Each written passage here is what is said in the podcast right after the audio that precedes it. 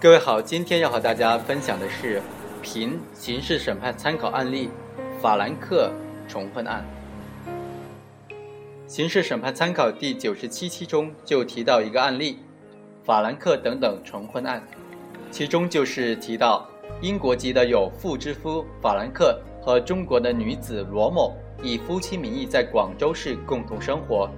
虽然辩护律师认为法兰克和其英国的妻子是在境外注册的结婚，因此呢，和中国女子同居行为只是侵犯了英国的婚姻制度，没有侵犯我国法律所保护的犯罪客体，并且，呃，最高法院一九九四年出台的承认事实婚姻的这个批复已经被废止了，但是，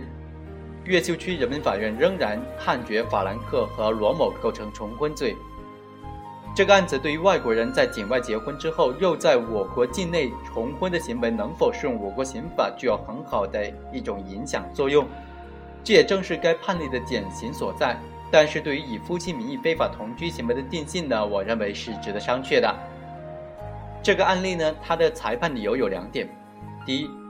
某人所编写的婚姻法释义，其中就称。虽未登记结婚，但是事实上与他人以夫妻名义同居生活的，也构成重婚。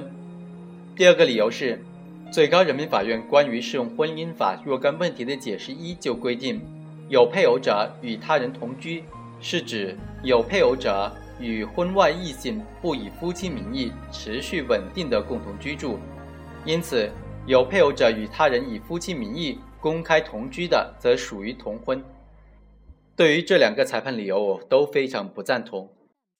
对于理由一，我们都清楚知道，不管作者背景如何，其学理解释都不是正式的法律解释，不具备法律的效力。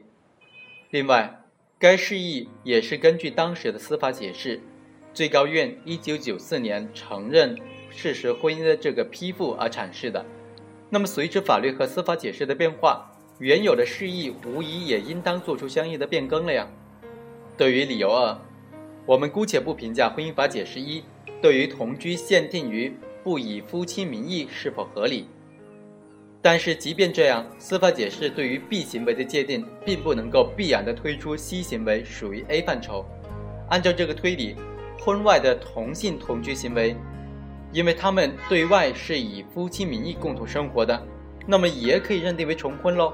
这不是很滑稽吗？相反，婚姻法一直认为。重婚有配偶者与他人同居是两个并列的法律概念，无论是从字面上还是从法理上，像同居，不管是否以夫妻名义，还是是否公开稳定，其实都与重婚没有交集，因为同居并不等于结婚，更不能够等于重婚嘛。本文作者冯江，以上就是本期的全部内容，下期再会。